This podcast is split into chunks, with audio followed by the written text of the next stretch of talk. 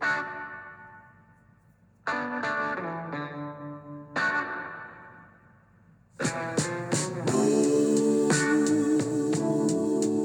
morning and welcome to the Marcus Today pre market podcast. My name is Henry Jennings.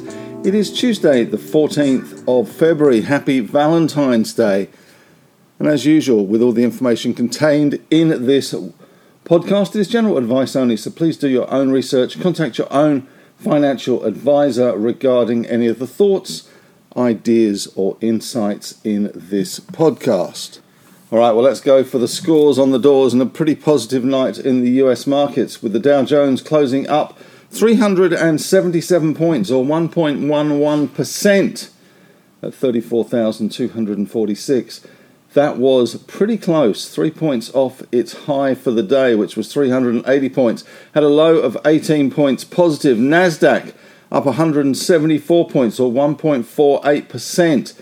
11,892 and the S&P 500 just slightly in the middle for diddle 1.14% 47 points 41.37 close the ASX SPI futures were up 49 points overnight or 0.67 of a percent 73.99 so a good day in theory in store for us in the US in terms of some of their stock moves we had Apple up 1.9% Meta up 3% Google unchanged, didn't really see that bounce back after the big falls last week on the back of that uh, AI launch. Microsoft up 3.1, Amazon up 2%, Tesla down 1.1%, Netflix up 3.23%. US banks also a little bit better. JP Morgan up 1.1%, Citigroup up 1.8, Goldman's up 0.7, Bank of America up 0.2, Wells Fargo up 1.3, and Block, the artist formerly known as Square, was up 2.1%.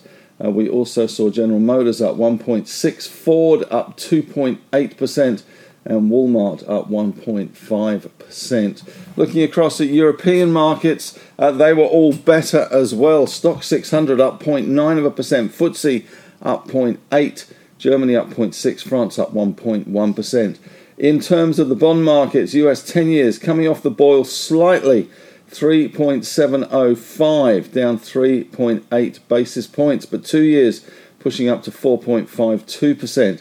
Aussie 10 years 3.76% there. Bitcoin up 0.7 of a percent.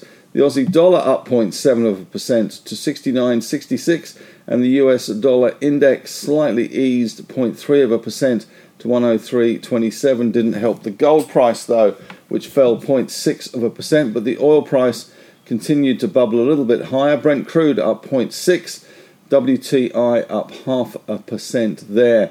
In other commodities, LME copper up 0.9 of a percent. Nickel took a tumble again last night, down 4.5%. Aluminium down 1.2%. Zinc up 2.5, lead up 1.3, tin up half a percent. Mining stocks overseas, BHP was up 1.1%, Rio up 0.9, Freeport down 0.5, Alcoa down 1.5, Teck down 2.1, and Albemarle up 0.6 of a percent last night.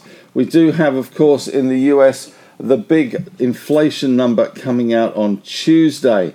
So certainly some uh, some buying ahead of that number. So far in this year, the S&P has gained about eight percent, and the index remains down around 14% from its record high in January 2022. US quarterly reports wind down at the moment. 69% of all the S&P 500 firms have reported results so far have exceeded profit expectations. Analysts expect December quarter earnings to have fallen nearly 3% from a year earlier.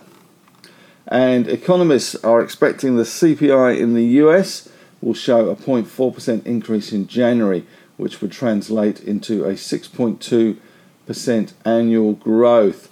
Uh, there are some indications that the number could be higher, uh, but certainly wage expectations uh, seem to be moderating in the US, which is principally or one of the reasons why the US market did have a good night last night uh, that VIX index falling 0.7 of a percent to 20.38 as well.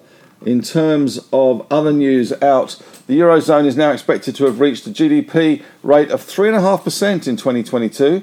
Uh, it was 3.2%, the estimate in November. And some economists are upgrading the outlook for the EU, the EU GDP with an expected rate of 0.9% compared to 0.2% growth rate forecast just three months ago. Locally, we do have a slew of results this morning. Uh, Ansell, Breville, Challenger, Computershare, CSL, Dexus, James Hardie, SG Fleet, Seven West Media, Sims, Temple, and Webster. I will do my best to go through some of the highlights in those results. Uh, we have seen Breville uh, revenues edged up 1%, expects up to 10% growth in FY23. Uh, those revenues up to 888 million in the first half, and they are taking the interim dividend to 15 cents per share. EBITDA jumped 13.1% to 141.9. Ansell sales dropped 17%, cuts FY 2023 EPS guidance. So I suspect Ansell's in for a tough day today.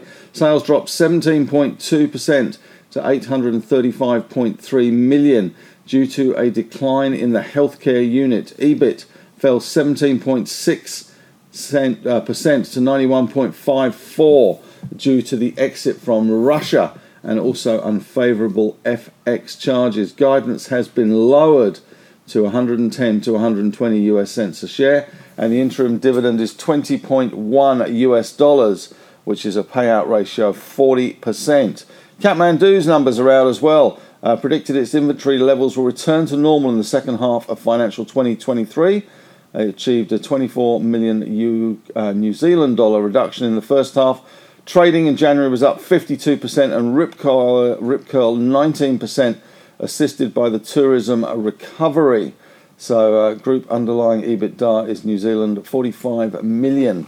Challenger results out, expecting full year normalised net profit of between 485 and 535 million, reaffirming its guidance. First half pre tax profit 250 million, up 5%. 12 cent interim dividend, fully franked, up 4 cents for that. In other news, Sheffield Resources has issued a Thunderbird project update. Construction over 75% complete. We have had some news from Global Lithium, which has completed its scoping study for the Manna Lithium project. And Carnarvon has reported Dorado offshore development proposal granted regulatory approval. Temple and Webster out this morning reports first half NPAT 3.9 million uh, which was against estimates were around 3 million. Revenue 207.1 million. Uh, estimates were around exactly that. Adjusted EBITDA 7.3, which was better than the 5.5 the market was going for. Sims reports underlying EBIT 93.3. Uh, the guidance was for 65 to 75, so that, that looks like a better number there. Dividend per share 14 cents uh, versus 9 cents unfranked. CSL, big one today, reported NPATA of 1.82 billion versus 1.72 billion, which the market was going for. Revenue slightly higher at 7.18 billion, and EBIT, EBIT rather at 2.4, uh, which was slightly above. Dividend, uh, interim dividend per share, a dollar and seven uh, which is up from a dollar and four. Guidance looks like unchanged for that one. And we also have, that's about it actually. Just a few other talking points. KKR and QIC infrastructure investment arms are amongst parties thinking about putting together a bid for Melbourne's East Link toll road. Although both apparently are wary of running into Transurban Group, and of course, lots in the news today about Star Entertainment in terms of potential capital raising and asset sales in focus given the mess that they do appear to be in. Well, that's about it from me today. Thanks very much for listening. Question of the day today.